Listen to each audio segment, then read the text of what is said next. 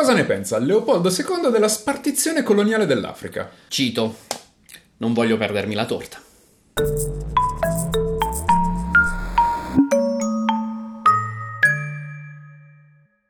Buonasera Aden. Ah, è sera, abbiamo deciso che è sera. Sì, oggi sì. Oggi, oggi è sera. Oggi Bene, è perfetto. sera, benvenuti alla sera e benvenuti oggi in Congo.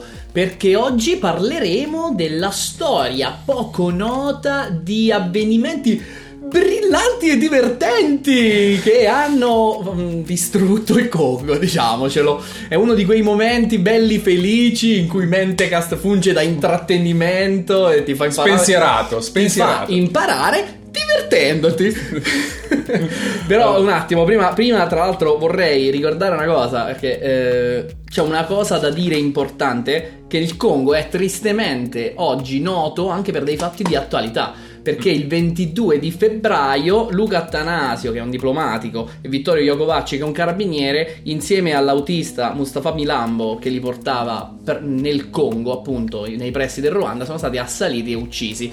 Una cosa che in questi giorni sta facendo parlare eh, di, eh, di attualità. Però il Congo non è sempre stato il paese che conosciamo oggi, no. No. Eh, è iniziato in un modo un po' tantinino sanguinolento. Un tantinino, un tantinino Ma, ma sanguinolento. iniziamo dall'inizio. Iniziamo dall'inizio. Innanzitutto iniziamo dicendo che tutte le fonti di quello che noi diciamo sono in descrizione, che noi solitamente lo diciamo alla fine, però abbiamo avuto l'impressione che Ma diciamolo anche le- lentamente. le Adrian, persone non non, non- vanno a verificare. Tu devi andare più piano perché c'è gente che ascolta e c'ha i suoi ritmi, capisci? Tu sei in un La podcast. gente si deve adattare. Come, Come- si adatteranno, ahimè, i, I congolesi. congolesi. Esatto. Maledizione. Eh, parliamo col dire che eh, nella nostra storia ci sono due grandi eh, elementi, da una parte appunto il Congo, ma da una parte il Belgio, perché l'eroe, tra virgolette, molto tra virgolette, l'antieroe. l'antieroe di cui stiamo parlando è Leopoldo II, re del Belgio.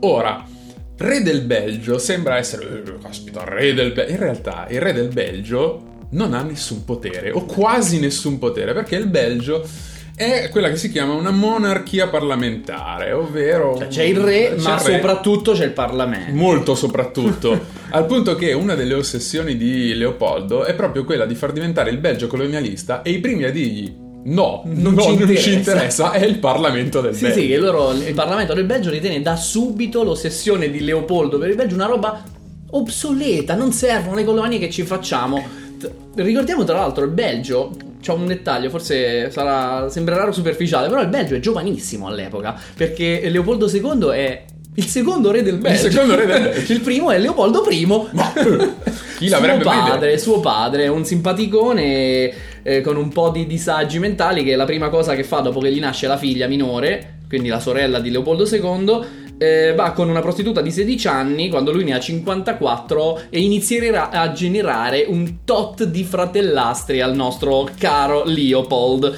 Beh, il nostro Leopold forse, forse, forse scopriremmo dopo che manterrà lo stesso vizio, forse, Forse, forse, forse. Poi Forse, eh, la forse. famiglia è tutta disfunzionale, la madre lo prende in giro, lui non sa fare sesso con la moglie, quindi eh, glielo deve insegnare la regina Vittoria.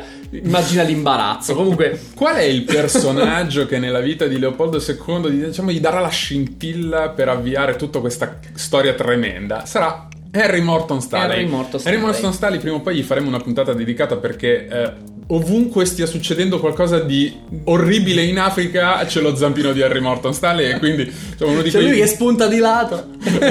è più o meno sempre colpa di Harry Morton Stanley. Però sta di fatto che è lui a convincerlo che c'è sto posto in Africa che secondo lui è proprio perfetto, perfetto, perfetto per farci una nuova colonia. E questo posto è quello che noi adesso eh, conosciamo come il Congo.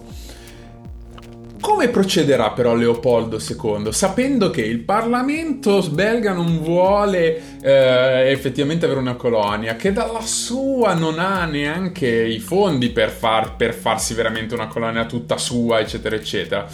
Lo farà con una mossa, direi, strategica, ma di grande, di grande di ampio respiro. Una finezza. Ovvero lui nel 1876 ospita la conferenza geografica di Bruxelles, chiamando esperti da tutta Europa e prima di rimandare tutti quanti a casa, prima di rimandare tutti quanti a casa, decide di fondare, gli fa fondare a tutti quanti insieme la Associazione Africana Internazionale. Allora, Associazione Africana Internazionale che incidentalmente è internazionale sì, ma ci sono solo dei bianchi dentro. Vabbè. Internazionale africana, ma Nel momento in cui ci Solo sono due bianchi. stati è già internazionale, magari Perfetto. sono San Marino e il Vaticano, per quanto ci riguarda è internazionale. Esatto. e eh, lui, anche qui incidentalmente, viene eletto presidente di questa associazione internazionale africana, un po' anche contro voglia, Vabbè, eh, un po', un po' ma, ma è un filantropo, lo fa perché lui vuole bene alle persone. Lui è un amico dell'umanità, vuole cristianizzare il Congo, lui ci tiene, Vuole combattere la tratta degli schiavi. portare la civiltà, la modernità. Vuole rendere anche, e qui secondo me è parte diciamo del gran successo di questa storia, di questa idea del, del Congo, è che lui vuole rendere il Congo un, eh, un territorio libero per il commercio, cioè senza tasse per il commercio, senza, quindi in un qualche modo anche nexus, se vogliamo, di tutte le Sì. risorse un, che un dovrebbero... nodo centrale Esatto, di, esattamente, di- esattamente. di commercio. Eh, ni, ni, mettiamo ni, perché non è esattamente un no, è un ni. Trova dei finanziatori? Trova dei finanziatori, alcuni sì, li conosci, tu hai mai sentito parlare di Rothschild? Più o meno ogni storia brutta dell'umanità c'è il nome dei Rothschild dentro come finanziatori. Però così è una speculazione. Vabbè, finanziaria. Sì, sì, esatto. Allora, la società. ma abbandoniamo il castello nel- nel- nel- con le tenebre, i fulmini dietro dei Rothschild. E... Bisogna dire che lui furbamente, un po' per rimescolare le carte e un po' per raccogliere sempre più fondi, aprirà, chiuderà, rinominerà queste associazioni in continuazione. Sì, sì, infatti questo è un dettaglio mica da poco, perché nel 1979 l'associazione in uno di questi cambi piccoli, grandi che ci sono all'interno diventa l'Associazione Internazionale per il Congo. E lui cosa dice in proposito? Perché Eh, fa e la- cambiare? questa è interessante perché nello statuto della prima la filantropia è proprio il punto centrale. Mhm. Nella seconda tutto questo è molto tangenziale, secondario, quasi inesistente Mm. e è un'associazione a scopo di lucro. Chiara e pura, solo che lui in una lettera privata dirà bisogna fare in modo che il pubblico non percepisca le differenze tra l'associazione africana e l'associazione, e l'associazione per il Congo. Eh, la gente non si fida di questo genere di cose. Chiuse virgolette. Boh, allora, fatte le No, associazioni. no, dico. No, no, sì, sì, ne, sì, vogliamo, ne vogliamo parlare, vuoi riflettere su questa cosa? Ti sembra. mm, Che bello? sia uno che stia facendo delle Limpido, maniche. Eh, trasparenza. La, tras- la trasparenza, come abbiamo visto in molte puntate di Mentecast, è un grande fondamentale di. eh, eh, esatto. I smell malvagiometro. You are not wrong. Dunque, eh, questi soldi che lui raccoglie, eh, grazie a questa investitori. associazione, gli investitori, dove vanno? Vanno principalmente a Harry Morton Stanley. È un esploratore, questo va detto. Non- ne parleremo, ma è un esploratore che è stato tra l'altro uno dei primi a riuscire a attraversarlo questo Congo. Sì, Una sì, nota sì, sì. all'atere, il Congo è un inferno, cioè nel senso le persone che hanno provato a entrare in quella parte centrale di Africa sono per lo più morte fino a quel punto, un po' per le malattie, un po' perché... Non so se voi vi ricordate la puntata su Barton, che anche lui era uno esploratore e che Giusto. finivano sordi, muti e ciechi, ti ricordi? Soltanto perché cercavano di risalire un fiume, non stiamo neanche Esatto. parlando di avventurarsi nella foresta fitta. Esattamente. Ehm, no, quello che cercavo di dire è che tra le malattie, il fatto che gli abitanti non è che sono sempre pacifici e ti menano e lo sanno fare, fino a che non è stata inventata la mitragliatrice, il Congo è stato inaccessibile. È vero, è proprio la mitragliatrice Maxim che compare tra l'altro in Red Dead Redemption 2. E la puoi utilizzare. Loro la utilizzavano per davvero e smitragliavano Ti persone. vedo preparato, ti vedo con delle reference culturali di un certo livello. Non è la prima volta che lo citiamo, pensavo di battere il ferro sullo stesso punto. Quindi parte dei soldi vanno a Stanley e l'altra parte dei soldi vanno per la costruzione di tutta una serie di posti eh, di eh, commercio, di Dei nodi lung- commerciali. dei nodi commerciali lungo il fiume Congo. E qua, secondo me, dovreste già fare, dovrebbe già suonare una campanella. Perché dei posti commerciali? Perché? Qual è l'interesse? Eh, non lo so, parcheggio. Eh, cercare parcheggio in Congo. Secondo me è questo. No, no, no, no, no, no. L'interesse sono chiaramente le risorse e quello che farà Harry Scusa, non ci penso mai. Non ci penso io. mai alle risorse. Eh, E quello che farà Henry Morton Stanley sarà che cosa? Andare in giro per i villaggi lungo il fiume Congo, in generale in giro per il Congo, A fare che cosa? Non- a a chiedere permesso. a chiedere permesso, giustamente. No, no, no, non proprio. A chiedere, Ah, diciamo, ad andare dai, dai capi villaggio a fargli firmare una roba che non sanno né leggere Né interpretare. né interpretare, dove c'è scritto che loro cedono l'uso del loro territorio per il signore in questione. Il signore in questione Leopold. è Leopold. Scusami, però voglio dire, gli avranno dato in cambio ricchi, ricchi premi e cotillon. Eh, s- I vetri, quelli vetrini, quelli brillan- brillocchi, non so cosa gli avranno dato. Poco. È poco, è poco ragazzi. Poco. E il vostro territorio vale di più di così. Non, non sto parlando con i congolesi, io sto parlando alle persone che ascoltano Mentega. Se vi arriva Morton Stanley e cerca di farvi firmare una cosa, Non firmate. no, cercate No. di non firmare. Non firmate, o almeno leggete bene. Leggete le cose scritte in piccolo. Eh, dunque, Leopoldo riesce a farsi riconoscere lo stato del Congo da qualcun altro che non sia lui stesso, diciamo. Sì, perché a un certo punto poi nel 1884 succede quella che si chiama la conferenza di Berlino, Mm. durante la quale gli stati europei come la Francia, l'Inghilterra, L'America e anche- la Germania soprattutto. ma anche l'Italia, Ma anche l'Italia. Vabbè, sempre la nostra figura di palta. Eh, decidono di spartirsi il Congo, fare proprio a fette quella torta famosa piena di risorse naturali pri- di cui Mm. l'Europa è priva. E siccome ci sono degli attriti vaghi, e che forse qualcuno avrà mai sentito nominare, degli attriti tra la Francia e l'Inghilterra, eh, eh, allora per non far stare vicine le colonie francesi a quelle inglesi, il nostro Leopoldo II dice: Ma perché non ci mettete il mio bello Stato libero del Congo, Congo in di mezzo? mezzo, certo. È uno Stato cuscinetto che serve a ridurre gli attriti internazionali e è tutto molto filantropico. Allora, cito dal libro che è la principale fonte di questa puntata, almeno per me, che è King's Leopold's Gold E per entrambi. di Hochschild, che è praticamente il libro citato da chiunque parli di questa storia. Tu- alla fine io, io io lo dico, non ho letto il libro, però tutte le fonti che ho citato andavano a pescarlo e parlavano di questo autore, quindi Prendo una citazione dal libro quello. che dice che a questa conferenza di Berlino del 1884, a- aperte virgolette, a decidere c'erano persone che l'Africa l'avevano vista solo nelle illustrazioni dei menu del banchetto della conferenza. Spiego solo chi è che sta prendendo le decisioni. Beh, vabbè, è un'immagine molto romantica. E sì, non è affatto cinismo questo. No, no, no, no, assolutamente. Quindi il libero Stato del Congo nel 1885, cioè un anno dopo, è praticamente riconosciuto da tutte le principali potenze europee. Ci sarebbe un- una precisazione non piccola da fare. Vadi, come Lo diceva Filini. Il libero Stato del Congo è di proprietà di Leopoldo II perché le concessioni territoriali fatte tramite quelle- quei contratti ai capi tribù venivano fatte all'Associazione Internazionale per il Congo, di cui alla fine l'unico proprietario è Leopoldo. Quindi mi Lui stai dicendo quote- che non è una colonia del Belgio, No, no, no, no, no, lui è proprio il giardino il cortile. è il cortile di Leopoldo II, solo che è un cortile grosso come 76 belgi e è, è fatto di, di miniere d'oro e avorio e un'altra risorsa di cui parleremo più tardi perché sarà importante. Eh, un'altra cosa che volevo dire è che quegli investitori che Sì. tu dicevi all'inizio, che avevano messo i soldi inizialmente per l'Associazione Internazionale Africana, quando si chiamava così, Sì. Attualmente non ci sono più perché lui si è comprato le sue az- le azioni degli altri Mhm. e l'ha fatto con i soldi di chi? Del Belgio. Del Belgio.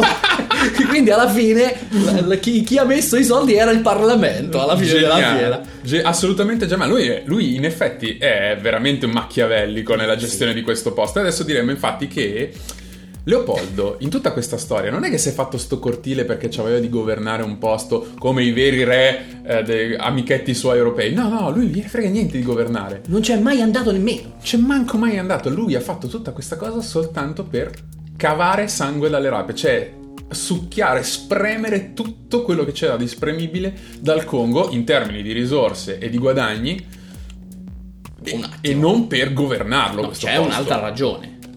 Anzi, altre due. Una è la filantropia, ovviamente. C'è chiaro, sì, certo. L'altra è il prestigio, perché lui ha il suo pallino. Lui è convinto che uno Stato senza colonie sia uno Stato che non vale niente. Ti ricorda qualcuno? Mm, Vabbè. sì, il duce. a chi il Congo? A noi. Va bene. Anche il Congo. a noi. Quindi, Eh, che risorse ci sono in questo Congo? Che risorse Allora, ci sono in questo Congo? Le risorse del Congo sono naturali nel senso che abbiamo dell'oro, abbiamo l'argento, abbiamo chissà quali pietre preziose, perché la- l'Africa geologicamente è un posto talmente antico che ce n'è, ma soprattutto c'è l'avorio. Ah, L'avorio è una cosa importante perché alla fine dell'Ottocento era quello che per noi oggi è la plastica. mm. Eh, è facile, mh, si fa con poca fatica, gli si dà una forma, la mantiene con grande facilità e per lungo tempo. Quindi ci facevano un sacco di cose. ok. Il Congo c'ha un sacco di elefanti e quindi c'è un sacco di avorio, basta abbattere gli elefanti. Non so se ti è familiare il concetto. Eh, il problema è che però questa roba non rende così tanto all'inizio Mm. e per i primi anni eh, l'economia di questa cosa arranca un po'. Del progetto, del Sì, progetto. le- il progetto intero sta, sta- sta quasi andando in, in default, se Mm, vuoi, in un certo Cosa senso. lo salva? No, non, tanto quanto lo salva, ma innanzitutto c'è una prima, una prima eh, come dire, corsa alle armi che è dare in concessione a delle compagnie private porzioni di Congo grosse come tre France. E, que- e questo rimane, perché e comunque questo è una rimane. cosa che rimarrà. Sì, perché Leopoldo dice: Oh, allora datemi direttamente i soldi e poi fate quello che volete sul vostro territorio. Quindi ci sono la compagnia del Katanga, la compagnia del Casal e la Abir Congo Company, che sono delle persone a modo. A modino. sono tanto a modino. Eh, Leopoldo per sé si tiene soltanto una parte interna che si chiama il dominio della corona, che è quel giardinetto privato che è praticamente mezzo Congo, quindi soltanto 40 volte il Belgio, ecco, mettiamola così. Ehm, L'altra grande risorsa è il lavoro manuale, quindi la forza lavoro. Infatti il Congo è super abitato, c'è un sacco di gente, milioni e milioni di persone che non vedono l'ora di dare il proprio lavoro come se fossero delle tasse Con grande generosità. con grande generosità e affetto ne- verso Leopoldo. Eh, e poi succede una cosa, c'è un'altra risorsa per cui queste persone verranno letteralmente sfruttate nei modi più aberranti che vi possano venire in mente. La nuova risorsa è il caucciù. Oh, collegamento con la nostra puntata su Forlandia, puntata che dovete assolutamente andare a vedere perché è bellissima. È il primo grande esempio di eh, spionaggio industriale, ti ricordi? È il primo grande esempio anche di capitalismo che fallisce con, eh, scontrandosi con l'ecologia del luogo Contro il mondo. contro il mondo. Eh sì, andate a vedere la puntata E fa anche molto ridere, cioè E diciamoci lì la verità. Vi avevamo detto appunto che l'albero del caucciù era un albero eh, proprio, diciamo, della foresta amazzonica. Rimane vera questa informazione. Non è falso, però Non esistono falso, tante però piante in giro per il piante. mondo che se tu le incidi producono questa sostanza lattiginosa che poi tu puoi far seccare e diventa la Esatto. gomma. Una di queste è- sono queste piante che si ritrovano in Congo, che però non sono degli alberi, No, sono sono più tipo liane. dei rampicanti, Sono delle delle liane, delle liane. Esatto. E sì, diventa la risorsa, perché nel momento in cui ci sono le biciclette, nel momento in cui ci sono le I macchine, pneumatici. ma- arrivano i pneumatici e arriva la necessità di una, una richiesta mostruosa da parte di tutto il mondo industrializzato di gomma. Tra l'altro anche le cinghie di trasmissione per tutti i macchinari industriali. Sì, È- ma è una- dal una punto di vista meccanico-ingegneristico la gomma ha avuto degli usi incredibili perché è un svolta. materiale incredibile. È la svolta. E quindi il Congo diventa il posto della gomma. E quindi le persone del Congo diventano quelli della gomma. E non. Non sarà difficile per tutti noi immaginare quanto verranno sfruttati questi poveracci Eh. al fine di far guadagnare gomma in quantità abominevoli alle persone che semplicemente si trovano lì per un altro motivo e senza nessun diritto reale. Allora, accadranno un sacco di orrori Sì. in, questa- in questo, in questo momento. Eh, bisogna essere onesti e dire che non sono idee di Leopoldo queste. No, è vero. Sono cose di cui Leopoldo è perfettamente consapevole perché sa perfettamente Nelle cosa sta lettere se succedendo. ne parla e come. Sa perfettamente cosa sta succedendo, però diciamo che queste sono tutte eh, grandi innovazioni, per così dire, che vengono eh, messe in pratica da chi? Dalle persone a cui lui aveva affittato i territori e da tutti quei da tutti quei piccoli caporali che si occupano di gestire la microeconomia dei singoli villaggi. che sono questi personaggi assolutamente aberranti che in terra a casa loro erano dei piccoli così Impiegatucci impiegatucci frustrati. e che vedono nell'opportunità di poter andare a Congo a fare così l'avventura l'idea di poter andare in questo, in questo posto esotico e, fare l'avve- e diventare un eroe, un avventuriero, hai capito? Diventare quello e fare tutte quelle cose che a casa non potevi fare. Tipo Eh. ammazzare chiunque ti passa davanti. Perché alla fine quello che sta succedendo è esattamente questo. Contestualizziamo. Richieste di gomma? È un attimo. Ne vogliono di più? La, la gente chiede più gomma? Basta averne di più. Il fatto che il territorio non te lo consenta perché non ci sono abbastanza liane. Mhm. Ma chi lo calcola? Ma chi se ne frega? Io semplicemente te ne chiedo di più. Poi quando tu torni, che cosa succede se non mi hai dato abbastanza gomma? Primo, no, scusate, qui ci, ci tengo. mi- Allora, io ce la metto sempre tutta a rendere questi contenuti godibili, di intrattenimento. E a vedere anche magari la situazione un po'. Ma che bello, il mezzo pieno. Il mezzo pieno. Non ce la sto facendo. Io veramente tutte le volte che finivo di studiare questa cosa andavo là nel letto così. Non è un bel momento, preparatevi, bambini, tutti intorno a sentire la storia del Congo, che bello! No. Eh, vediamo cosa succedeva. Allora, innanzitutto le botte. Botte Eh beh, continue a tutte le persone che semplicemente non rispettano queste quote che sono Ma irragionevoli. questo è un, un sistema antico, un sistema rodato, quello delle botte. Eh, sì, tu ce l'avevi nel sistema antico il cicotte, Ah, il frustino. È un frustino fatto di pelle essiccata di rinoceronte che ha la Orto cara... di ippopotamo io. Vabbè, no? sono tutte e due dei pachidermi. Ah. Quindi eh, sì, ci avranno una pelle simile. Eh, non vorrei essere stupido e dire una scavolata, però mi sembra che siano pachidermi. Magari controlliamo e poi mi metti dei, dei bei suoni di successo o di insuccesso a seconda della correttezza della mia cosa. Ecco il momento stacco per farlo.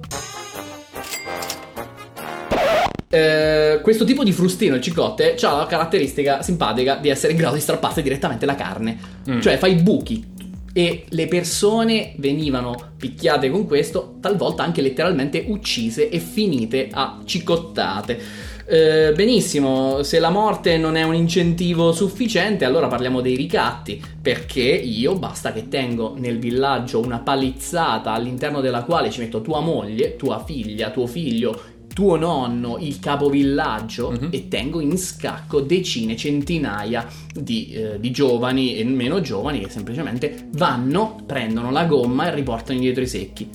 Secchi? Mica per forza solo i secchi, perché questa gomma è scomoda da portare, quindi molte cose, cioè non, non- è così semplice. Mhm. E il- uno dei metodi che venne fuori come efficiente fu cospargersi di gomma, cioè queste persone E raschiarla poi. sì, prima andavano lì, si facevano la doccia con questo coso lattiginoso che gli si seccava addosso, poi loro tornavano indietro le persone venivano spellate di questa gomma, che potete immaginare il dolore perché eh, ci sono i peli di mezzo e non vengono tolti, cioè o meglio, vengono rimossi dall'azione scorticante, che non è una figata. Ehm... Quindi ostaggi, punizioni, ci sono un po' di stupri, eh, se ti può interessare, i guadagni sono miseri perché se tu la quota la fai allora ti do un pezzo di pane, ti do un coltellino senza punta. E...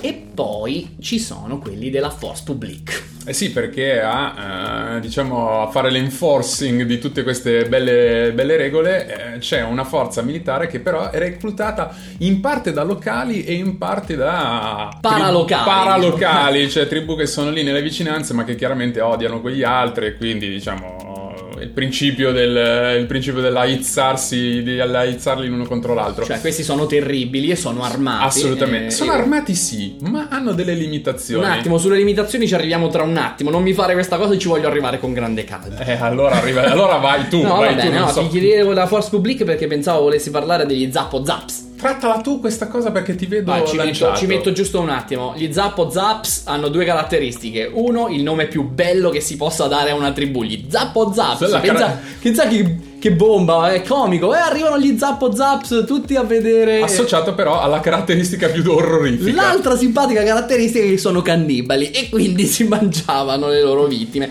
Eh, non era proprio tutta una bella storia.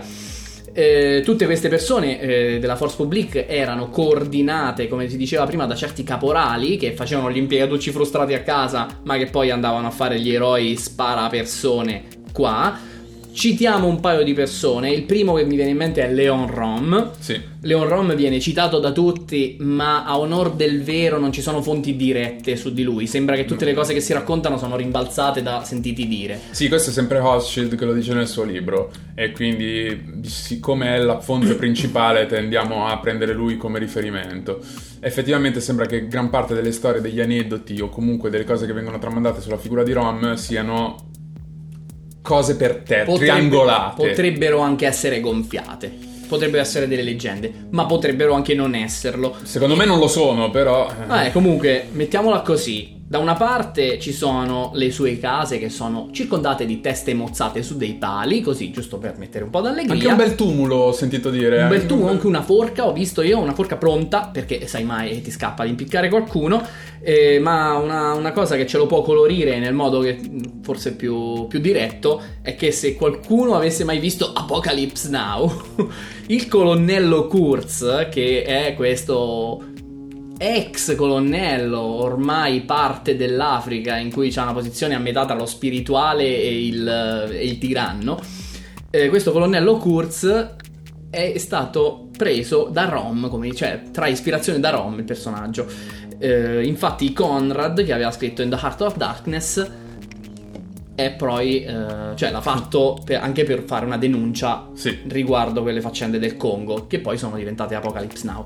Quindi Colonnello Kurz, se volete una, una reference.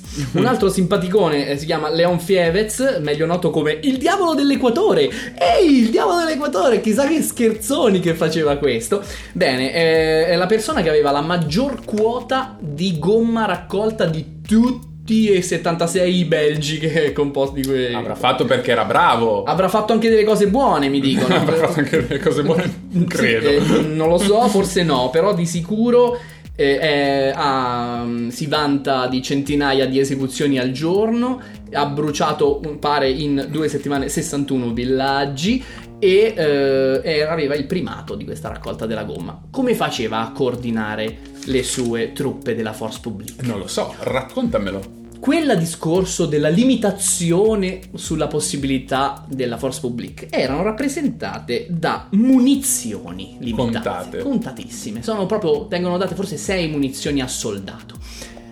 Questo in primo luogo per scoraggiare le rivolte. Non Certo. vuoi che queste persone siano in grado di ammassare sufficienti munizioni per rivolt- rivoltarsi contro i Chiaro. padroni.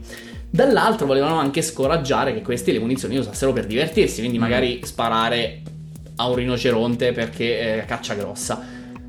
E quindi dicevano tu le munizioni le usi solo se ti servono davvero. E quando è che ti servono davvero? Per sparare a quelli che non fanno quello che devono fare. Per sparare ai congolesi. Que- Sparare Quella ai è l'unica motivazione legittima di utilizzare le eh, munizioni. Quindi quando tu spari a un congolese mi spieghi che non hai più quella cartuccia portandomi in dono una mano destra. Che Ah, dovrebbe essere la mano destra della vittima che hai ucciso. eh, come fa a essere di un altro? Eh, come fa? Fa, innanzitutto partiamo dal dire che, che, questi non sono esattamente addestrati, quindi non sono dei cecchini. È per ammazzare che- una un persona attimo. puoi usare anche più di un proiettile. Se volete saltare 3-4 minuti di conversazione e farvi un buon pomeriggio invece di guardare questa parte di Mentecast, fatelo adesso, perché adesso la cosa perde il controllo. Sì, magari hai bisogno di più proiettili per ammazzare una persona, quindi ne ammazzi uno ma usi tre proiettili e le altre, tre- e le altre due mani dove le vai a prendere? Da delle persone Eh, che quelli- sono ancora vive. Quelli lì, quelli lì, e c'è modo che li am- non- magari muoiono di stenti, magari no. E se non muoiono comunque devono andare a lavorare, cosa Esatto. che tra l'altro spiega perché dovevano cospargersi di gomma e non potevano portare i secchi. Tra l'altro. Eh, Io, io l'ho letta così, non, non è direttamente spiegato questo nei libri, ma No. io, io ce l'avevo. Potrebbe essere una, una motivazione. Diciamo che aiuta. Tra l'altro queste mani eh, fa comodo tenersele. Sì, diventano una sorta di moneta. Sì, perché in un sistema del genere, quando tu in cambio di qualcosa devi dare qualcos'altro e vuoi una munizione dai una mano e perché hai dovuto da- usare quella munizione perché non avevi raggiunto la quota della gomma, allora la mano diventa un equivalente di una porzione di gomma che tu non, non hai lì. Certo. Di fatto le mani diventano una valuta. Mm.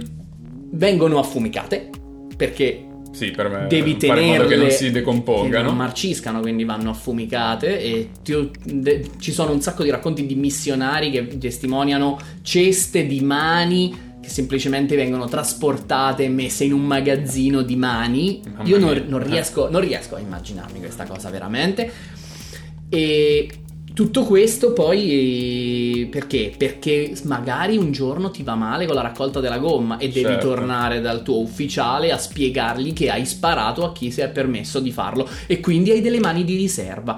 E non solo, e se tu fossi un villaggio, se tu fossi un villaggio che non ce la fa a coprire le richieste In assenza della force publique, sai che fai a fare? Ti vai a guadagnare delle mani andando ad assaltare il villaggio vicino. E quindi vediamo lotte fratricide di villaggi che si ammazzano per ottenere delle mani da dare in cambio ai caporali in, in modo tale da non dover pagare della gomma, che però abbiamo visto che non è garantibile perché il territorio non viene neanche preso in considerazione. Questa roba Ecco, adesso potete ricominciare mente. Visto è finita la nostra parentesi. E io non so come, come, categorizzarla nella mia testa. No, è, Fa forse, veramente... è forse una delle storie più. Forse una delle parentesi più orribili che abbiamo raccontato a Mentecast. E abbiamo trattato delle storie veramente orribili. Però effettivamente questa cosa qui è orrorifica possiamo tra- fare una transizione, diciamo, più o meno dolce nel dire, ok, tutti questi orrori, tutte queste risorse che vengono raccolte, eccetera, eccetera, e che producono dei soldoni in tasca a Leopoldo, queste ricchezze, come vengono sfruttate, come ma, vengono ma usate. Narra, ma narraci, Adrien. Narraci. Allora, cioè, innanzitutto, ha fatto anche delle cose buone. Oggi è un tormentone. Leopoldo II con i soldi dei profitti. Allora, da una parte lui finanzia delle statue e dei monumenti in Belgio per conquistarsi l'affetto del popolo, cioè proprio propaganda sua personale. Quindi fa delle foto sue e le appiccica esatto, in giro. Esattamente. Ma dall'altra parte, a partire praticamente da subito, lui la sfrutta, diciamo così, per i suoi piaceri personali. Ti faccio subito, eh, ti parto subito col dirti che nell'aprile dell'885, e quindi siamo proprio all'inizio di questa avventura di Leopoldo II. Eravamo, ancora, eravamo ancora, nella fase avorio, tra l'altro. A solo quattro settimane dal riconoscimento dal Congo, il suo nome viene fatto tra quelli di altri clienti prestigiosi in un processo ad un bordello londinese. Mm, ok? Suona Se- bene! Secondo la testimonianza di, un dipendente, di una dipendente dell'esercizio, Leopoldo pagava 800 sterline sterline al mese per essere approvvigionato costantemente con ragazze molto giovani eh, molte tra i 10 e i 15 anni e soprattutto certificate vergini.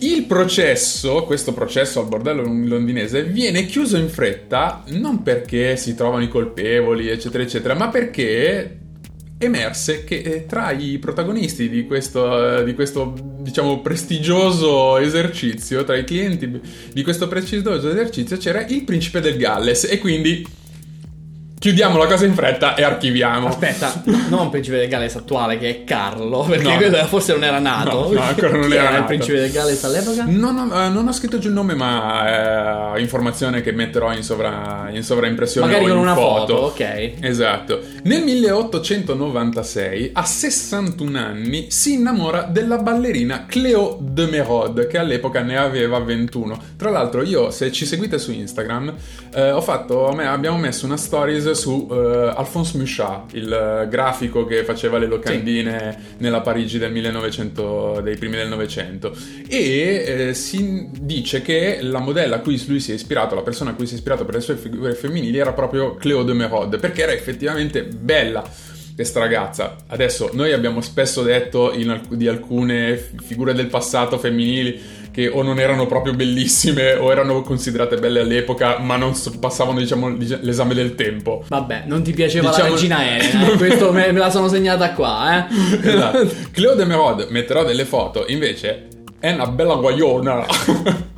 Non essere volgare, sei su internet. E la cosa divertente è che all'epoca tutti quanti la sanno questa cosa che Leopoldo II ha perso la testa per questa Cleo de Merode e ci sono, metterò, un sacco di vignette che appaiono sui giornali o sui, mm, su, sulle locandine diciamo per strada eccetera eccetera dove c'è il Leopoldo II con la sua bella barba che insegue la signorina Cleo Merod oppure abbracciato alla signorina Cleo Merod contenuti fini e da nessun intento satirico. Certo. Intorno al 1900 quindi ancora un po' più vecchio Leopoldo invece prende in scuderia la sua nuova amante. Non dire scuderia. No no dico proprio scuderia. La sua nuova amante Caroline anche conosciuta come Blanche della Lacroix o Lacroix, che probabilmente è una prostituta. La maggior parte delle informazioni che si hanno su questa signorina vengono dal suo diario. Questa è una persona realmente esistita, ci sono delle foto e si sa benissimo Beh, la sua le storia. non sono realmente esistite. No, però non di, non di tutte le amanti si conoscono i dettagli. Ah, invece questa c'è proprio... Si sa bene chi è. Eh, questa signorina, eh, quando viene, diciamo, presa. Presa, non so come, come possiamo definire questo, questo, gesto, però diciamo avvicinata ha 16 anni e ple- il nostro Leopoldo ne ha 65, ok? E... Eh, comunque rispetto agli standard di prima, ormai gli piacciono quelle con esperienza, mi sembra di capire. Assolutamente. Eh, contrariamente a quello che si potrebbe pensare di lei, non è la vittima. Questa signorina, questa ah, no, cavallina. lei è il carnefice. Lei è quella che eh, si farà pagare Per trovare altre più giovani. No, si farà pagare di tutto. In eh, tutti, tutti i guadagni del Congo finiscono nel suo guardaroba, nelle sue case, nei suoi spostamenti, nei suoi viaggi. Lei viene definita sui giornali la regina del Congo. Ma porco cane. Assolutamente, sì, sì, sì. sì, I sì. smell e another malva geometro. Tra l'altro, pare che addirittura lei lo accompagnerà, la- la- accompagnerà Leopoldo in maniera ufficiosa nel 1901 al funerale della regina Vittoria di Londra. Lui aveva completamente perso la testa per questa ragazza. Lui ce la porta ovunque e gli dà tutti i soldi possibili. Tutti i soldi del Congo finiscono in questa, per Allora, questa qui. questo qua, è, è- oltre ad essere un criminale, è anche un cretino. Sì, assolutamente. No, beh, eh, abbiamo visto tanti personaggi delle nostre storie che avevano lo stesso, diciamo, eh, fianco scoperto, mettiamolo in questo termine, che è lo stesso punto debole. Ma perché sono, sono personaggi insicuri, e quello è il punto. E quindi cercano l'approvazione. Quando Dici? si innamorano, sbunnano. Vabbè, che è colpa dell'insicurezza, poverini, sono insicuri, è colpa dell'insicurezza. Poverini, sono, Poverini. sono- è vittima. Leopoldo vittima. Quando la moglie di Leopoldo morirà, tra l'altro, lui... Ma si possono dire bestemmie labiali? Eh, non lo so. Mettiamo una censura eventualmente. Dicevo, quando la moglie morirà, lui addirittura metterà Caroline in pianta stabile in una delle sue proprietà, la villa Vanderburg, ehm, che lui, fa- lui, oltre a metterla lì, la farà diventare ufficialmente baronessa e la sposerà. Quindi è proprio una cosa iper ufficiale questa. La stampa lo viene a sapere, e qui la, fa, la cosa, secondo me, proprio mm, più interessante, che la stampa lo viene a sapere. E il Belgio lo odia per questo. Cioè, lo odia perché lui si è sposato una ragazzina e non per le cose che sta facendo in Congo. Vabbè, ma d'altronde di quello si sa poco e niente, immagino. Si sanno poche cose perché lui copre un po' la cosa con la propaganda. La sua propaganda, nel senso che paga degli scrittori, dei giornalisti Solo per coprire le, le storie. statue lui fa di scrivere che è un filantropo. Però in questo periodo cominciano un po' ad emergere le storie e adesso che sarà un po' diciamo, Sì, eh, infatti forse è il caso di iniziare a parlare iniziare- di, di com'è che Però- oggi, e il- oggi non è così la Io faccenda. trovo singolare il fatto che, cioè, tagliare le mani ai congolesi sì, le tettine no. Le tettine no. Ho capito, però ripeto, a parte il fatto che magari ah, io non lo so com'era l'opinione pubblica all'epoca. È così. No, non lo sappiamo, Molto non lo sappiamo perché sì, però nel senso come, come al solito sto- le storie del passato sono solo ah, storie di altri presenti. È vero. E quindi le persone sono tutte diverse e quindi chissà che eterogeneità di culture ci stavano in Belgio in quel momento.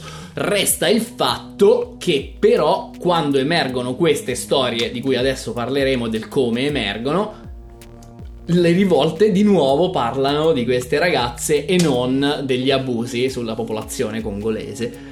E questo fa pensare comunque tante cose. Parliamo dello scandalo, insomma, ecco, veniamo al nodo finale di questa faccenda. Finale poi, per modo di dire. Pre-finale. Pre-finale. Edmond Dean Morel. Chi Sì. è?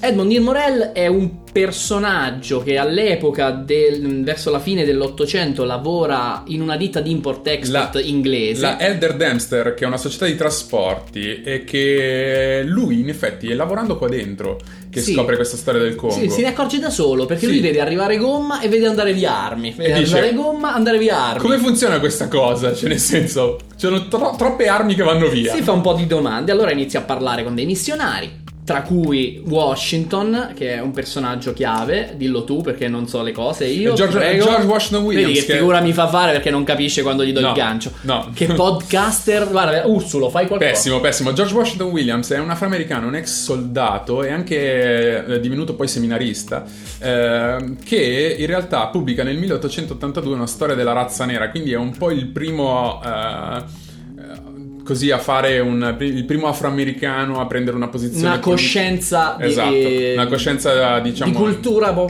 sì, non Sì, voglio dire razza, per- Beh, però... però, per gli americani lo è, perché ancora da oggi si parla di razza. Eh, ma a me non piace parlare di razza in Però, nel senso, per loro c'è questa divisione razziale, c'è un senso della comunità costruito intorno al concetto di razza, e quindi Bella lì. George Washington Williams è un po' il primo a fare una storia della, della razza nera, tra virgolette. E nel 1889 lui si reca in Europa. E, e tra le altre cose riesce ad intervistare Leopoldo II. Si interessa alla questione e decide di andare direttamente in Congo a vedere com'è. Ed è il primo a notare che c'è qualcosina, qualcosina fuori che non posto, funziona. mettiamola così. Esattamente. E dice- Morel riprenderà queste osservazioni. Esatto, volevo dire questo proprio. Un Quindi- po' quelle osservazioni che aveva fatto che andavano via armi, catene ed esplosivi andavano via anche. E un Sì, diciamo che l'hanno fatta proprio di nascosto sta cosa. Andavano via rose, vibratori e vasellina. Cosa so. succederà? Cosa starà so, succedendo? Non lo so. Scusa, eh, sono trasceso. Eh, dicevo, eh, missionari informatori inizia a fare una campagna di informazione. Quindi, innanzitutto fonda il West African Mail, che è un giornale in cui si parla di queste cose. Poi inizia a scrivere dei libri, scrive una serie di lettere aperte all'indirizzo di Leopoldo e del, del Parlamento, che non vengono mai prese in considerazione, diciamoci la verità. Finché a un certo punto non succedono un paio di cose che fanno tirare in ballo anche un secondo personaggio. Le cose, le cose di cui sto per parlare sono innanzitutto l'affare Stokes. Chi è Stokes? Stokes è un irlandese che fa tratta di schiavi. Non lo fa in Congo, lo fa in un paese vicino, ma passa attraverso il Congo e ha la sfortuna di incappare in uno dei tanti caporali del luogo. Che, riconosciutolo come uno schiavista, lo prende, lo fa un processo sommario e lo ripicca. Fino.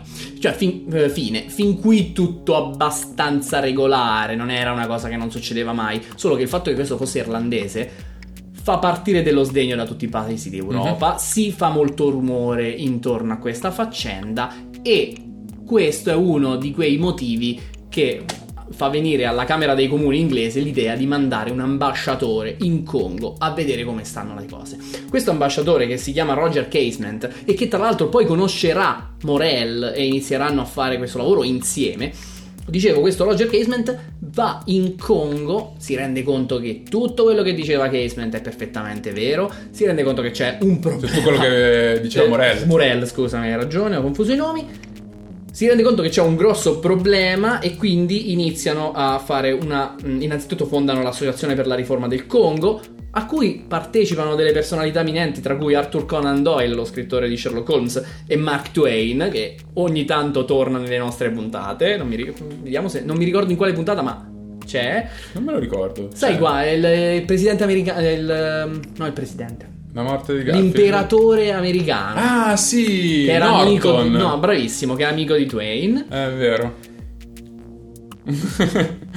e eh, finalmente eh, insieme, insomma, iniziano a fare veramente Sì. un gran casino intorno a questa storia del Sì, sì. Congo. Tra l'altro, ripeto, queste- il fatto che eh, queste ricerche arrivino, eh, per esempio il Casement Report, che è questo grosso documento che tra l'altro è disponibile, Ed lo mettiamo tra le tra le fonti, fonti. sicuramente. Lo mettiamo tra le fonti perché è disponibile. Arriva nel 1904, viene pubblicato nel 1904 il Casement Report. Eh, è comunque tardivo rispetto, per esempio, a quel romanzo che tu citavi di Joseph, Contra- di Joseph Conrad, Art of eh, Darkness. Art of Darkness, è del 1899, quindi 5 Le anni prima. Le cose si sapevano da un po', solo che faticano ad emergere proprio perché c'è una, contro, c'è una controinformazione finanziata da Leopoldo. C'è una propaganda. E che è la sua propaganda personale. E lui, da alcuni, ho letto, che considerano Leopoldo II un po' il primo ad aver utilizzato la propaganda in questa maniera qua. Non so quanto sia vero. Vabbè. Noi abbiamo fatto una puntata su Edward Bernays facendo vedere che, insomma, Si non fa si inventa niente. Sì, ma si fa presto a dire il primo. Sì, Io penso che chiunque sono- è in posizione di potere o in posizione di controllare Mm. i media si sia sempre fatto parlare bene di se stesso. Questa stai a fare dietrologia, però. Eh, eh, fa- sei complottista. Scusi. Vabbè. Di sicuro se io avessi un giornale direi ragazzi dai cercate di dire che sono bello. E questo ci fa rassicurare assolutamente sul fatto che Jeff Bezos ha comprato il Washington Post. Vabbè ma direi Siamo che- assolutamente tranquilli. di- sa- prepariamoci un sacco di articoli di moda riguardo Bezos. Eh, Parliamo invece del fatto che questo casement report viene poi censurato, perché nel momento in cui arriva i nomi sono cancellati da qualche amichetto prezzolato di Leopoldo, Mm. cosa che gli fa girare un po' i chitarrini, ma che di fatto non va da nessuna parte. Ora, chiudiamo questa parentesi dicendo che comunque gli effetti esistono e Leopoldo II Si trova un po' nella, si trova un nella po' cacca. nella cacchina belga. Vorrei dire una cosa perché c'è, Ah, sì, c'è un'ultima cosa, ma giusto veloce che eh, John Harris, un, milio- un missionario, e sua moglie Alice Harris, che è una fotografo, han- sono- hanno contribuito tantissimo alla diffusione di immagini che testimoniavano proprio le atrocità che accadevano le foto mutilate. Esatto, sono di, di questi- di queste due persone, di questa coppia. E Mark Twain, che abbiamo citato prima, nel suo libro Il soliloquio di Leopoldo II, farà dire, lo fa dire al personaggio di Leopoldo, però farà dire al personaggio di Leopoldo le seguenti parole. La Kodak è stata una dolorosa calama- calamità, il nemico in assoluto più potente che ci siamo trovati di fronte. Bello. Bella frase. Insomma, Poi Leopoldo... il Photoshop invece Poi è diventato Photoshop. il più grande alleato. Esatto.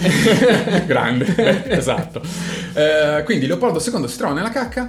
Si e- trova nella cacca e è costretto a istituire una commissione d'inchiesta che vada, in nome del Belgio se Sì. vogliamo, eh, a vedere cosa sta succedendo in Congo. Ora, ci E lui sono- facendo finta di non sapere che cosa stava succedendo. Allora, sono chiaramente dei, dei suoi fidati, e Mm. pagati e quello che vogliamo. Ci sono un po' di problemi, questa roba è veramente atroce e quindi queste persone rimangono spiazzate. Ti racconto un piccolo aneddoto. Durante una delle, delle inchieste, mettiamola così, in cui loro raccolgono testimonianze dai locali, c'è un capotribù che arriva con, mi sembra, 110 pezzi di legno, ok? E mentre glieli mette lì sul banco a uno a uno, non solo gli dice che rappresentano tutti i morti del suo singolo villaggio, ma li chiama a uno a uno col nome reale della persona uccisa, ricordandosi tutti i suoi, i, i suoi cittadini, diciamo. Certo. Questa roba che a me mi ha fatto venire i brividi si traduce... Sei un sensibile. Lo so, cercavo del bello, capisci? Con la lanterna. E questa cosa è talmente sconvolgente che anche questa stessa commissione finisce col dare ragione ai congolesi e a mettere, diciamo, sulla gogna Leopoldo II stesso. Eh, Ora, però c'è un dettaglio in Quale? tutta questa storia. È che il Parlamento belga non ha nessun potere su Leopoldo II. E c'è una persona che sa benissimo questa cosa. È Leopoldo II. e quindi...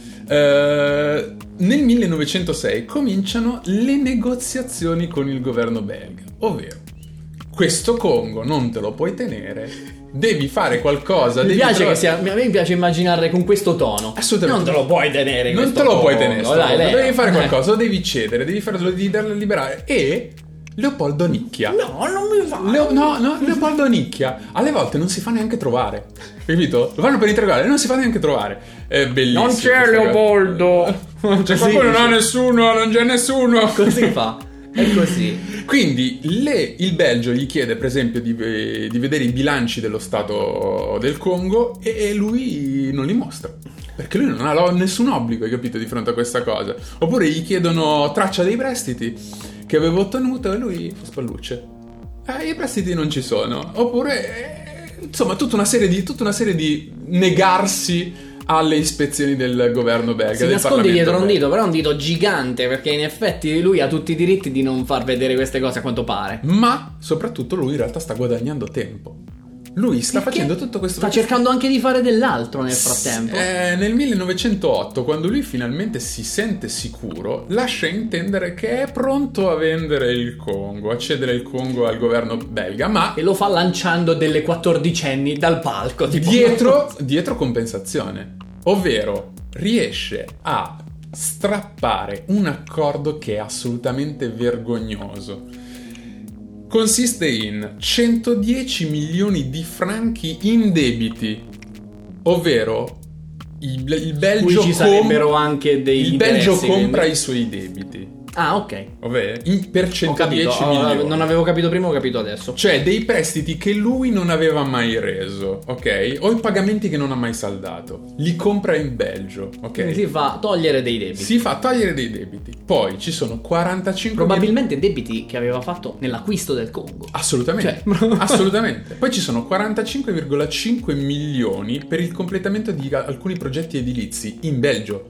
C'è roba sua. Lui si fa pagare delle robe dal Belgio di ah, stavo costruendo una villa, adesso me la completate voi. Stavo dico- costruendo un palazzo, Ti dico di più, non è voi. soltanto eh, roba privata, ma ci sono anche delle cose pubbliche lui, lui- lui Che però rimangono come se le avesse fatte lui. E oggi lui è noto come il re costruttore. Il re costruttore. non è esatto. il re tagliamani. Non è- E a parte, a parte, ci sono 50 milioni, e qui vi prego di fare attenzione, come segno di gratitudine per i sacrifici fatti per il Congo.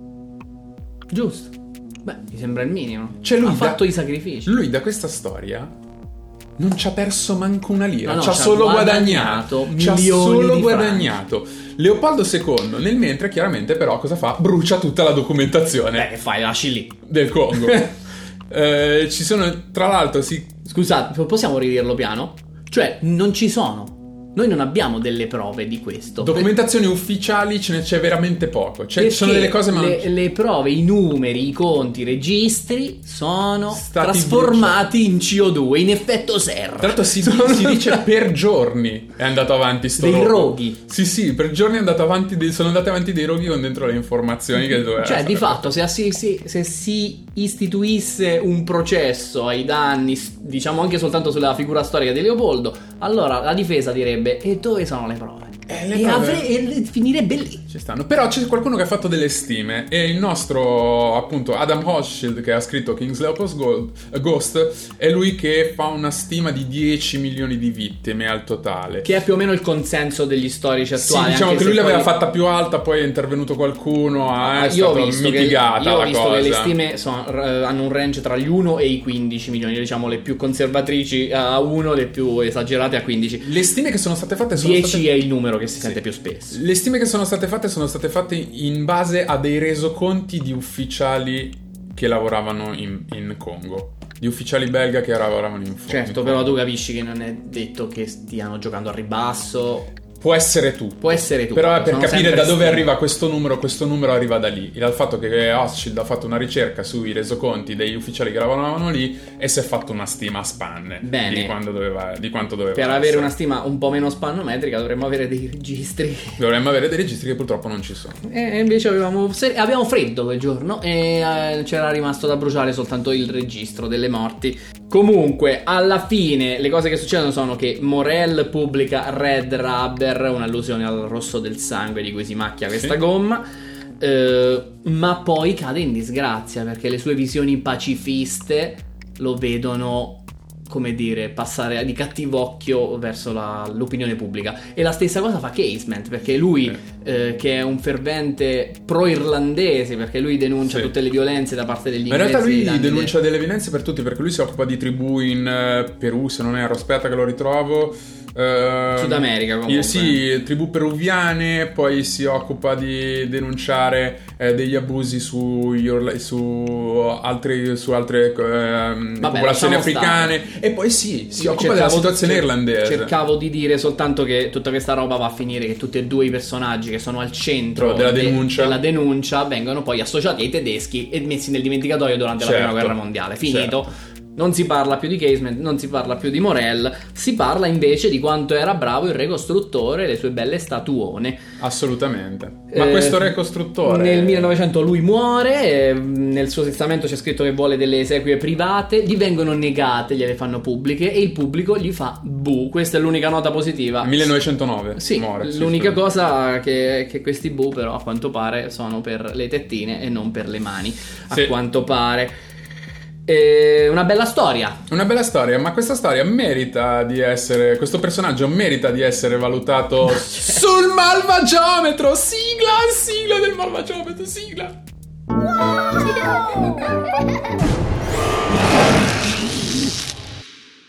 Il malvagiometro è uno strumento scientifico di elevatissimo livello che serve a misurare la malvagità degli individui. Ma la precisione, la precisione. Ma l'accuratezza, l'accuratezza, che è diversa dalla precisione, sono due concetti statistici. Eh, è vero, è vero. Eh, sapete qual, qual, è l'unità di misura? È lo zimbardo, che rappresenta il massimo della malvagità basato sul grande Philip. Mi fa, mi fa... Il, il, il, fondo scala, il, fondo, il, signor fondo scala. È veramente difficile arrivare al grado di malvagità di Philip Zimbardo ed è e per quindi... questo che noi ci esprimeremo in milli zimbardi. In passato abbiamo parlato di Liscenko, che ha totalizzato 324 milli zimbardi ad oggi risultano pochini. All'epoca volevamo solo, come dire, ricordare che erano tantissimi. Oggi mi rendo conto che abbiamo visto di peggio. Infatti, ricordiamo Paul Schaffer, 812 milli zimbardi. Il nostro top, uh, top scorer. Top questo... scorer, sì. Eh, vi ricordiamo quello che faceva Schaffer? No, no, no, no lasciamolo scoprire. Una coltivazione di bambini. E poi mh, mm, Fritz Haber da 522, insomma, un bel parco da cui attingere. E dove arriverà il nostro Leopoldo II, re del Belgio? Facciamo la prova? Via col malvagiometro. Oh! 799 millizimbardi, Adrien! Caspita, Caspita, secondo posto, se... meritatissimo. Ma chapeau! Cioè, vabbè, essere dietro Schaffer, guarda che vuol dire che sei proprio figlio di... allora, racconto... Un attimo, un attimo. Fonti? No. no. Fax. Ah, neanche una fonte. Prima i fax e poi le fonti. Che palle. Allora, piccoli fax. È eh, nel 1869, quindi durante il regno di Leopoldo II, che c'è l'ondata di scioperi belga che vennero repressi e, ma con una violenza incredibile. Non me lo sarei mai aspettato dai belgi. Me... di cui Marx, tra... Marx Carletto, uh, di cui tra l'altro scriverà nel suo testo I massacri in Belgio. Quindi ti lascio solo questo per dire che non è tutto solo... Co- non, non, non, solo il Congo ha uh, goduto De, della magnanimità. La squisitezza del Belgio. esatto. D'altronde eh, in Bel- i belgi meno lo sappiamo perché un belga famoso è Van Damme. Quindi... uh, Leopoldo Leopoldo aveva diseredato le sue figlie e alla sua morte eh, la sua intera fortuna finirà nelle tasche di chi? Di Caroline, la ah. nostra amante, eh, tutta quanta intera si beccherà. Comunque velenosissima lei, Assoluta, eh. cioè nel senso sedicenne sì, stupida non Che tantissimo. da prostituta diventa baronessa, ereditiera, unica ereditiera della fortuna di Leopoldo II e che tra l'altro dopo la morte di Leopoldo si sposerà con quello che probabilmente, e dico probabilmente perché non si ha la certezza, ma è stato il suo pappone durante tutta la sua vita.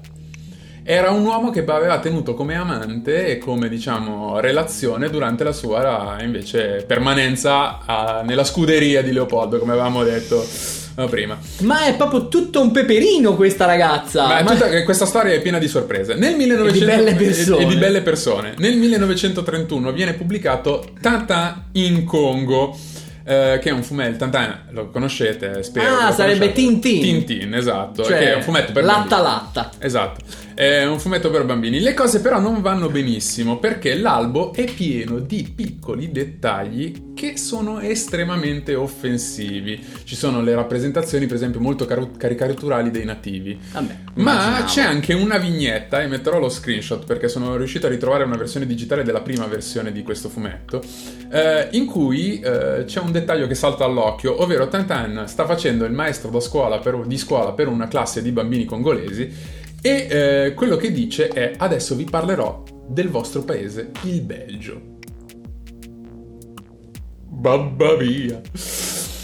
Questo album di Tantan, cioè ovvero Tantan in, eh, in, Congo, è uno degli album che subirà più modifiche nel corso delle varie ristampe. Ah, non capisco il motivo. Sì, sì, sì, sì. Allora, chiaramente la tempesta, chiaramente ci sono delle tempeste de, di manifestazioni che sono state nel 2020 riguardo alla rimozione di statue in Belgio ci sono certo. state manifestazioni riguardo alla, alla rimozione. Tu dici a seguito della faccenda di George Floyd? Sì, sì, ma in generale, nel senso, l'onda che è arrivata dall'America ha invaso anche l'Europa e in Belgio si sono accaniti sulle statue di chi? Di Leopoldo, Leopoldo. II. Ehm, non so. Insomma. Attualmente mi risulta che vogliano mettere le statue in un museo del colonialismo. Mm a mio avviso significa rimuoverle dalla vista di tutti e quindi nascondere in un certo senso questo passato. Diciamo che la, la scelta più dignitosa forse sarebbe scrivere a chiare lettere che tipo era Leo. Sì, eh, assolutamente. Eh, io perlomeno la vedo così. No, no, io concordo assolutamente. Secondo me nascondere la storia o diciamo toglierla, rimuoverla è una stupidata. Bisogna Contestualizzare. contestualizzarla, rivisitarla eventualmente, nel senso ri- ristudiarla, perché in fondo il E io- lavoro, il lavoro dello storico in fondo è un lavoro fondamentalmente revisionista, nel senso che se vai a cercare Certo. nel passato per ridire le stesse cose che sono state dette adesso non, va- Ovviamente. non serve a niente.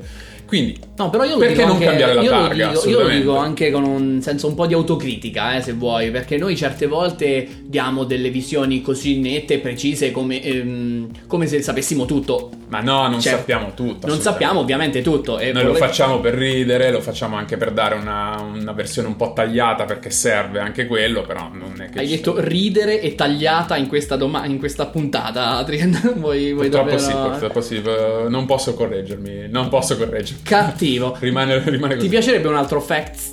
Eh, ce l'ho io in, arti- in realtà... Allora altri due, uno lo dici tu, uno lo dico io. Ce l'ho, ce l'ho. Allora, eh, io dicevo che in un articolo, l'ultimo fact, in un articolo della BBC viene specificato che gran parte dell'uranio usato per la bomba atomica di Hiroshima eh, fu estratto dalle miniere congolesi attraverso anche lì il lavoro forzato. Quindi c'era anche altre risorse naturali. Il. Congo si libera ufficialmente del colonialismo belga nel 1960, eh, però eh, qui parte una storia brutta nel 1960 di cui forse faremo una puntata perché il Congo non ha smesso di soffrire.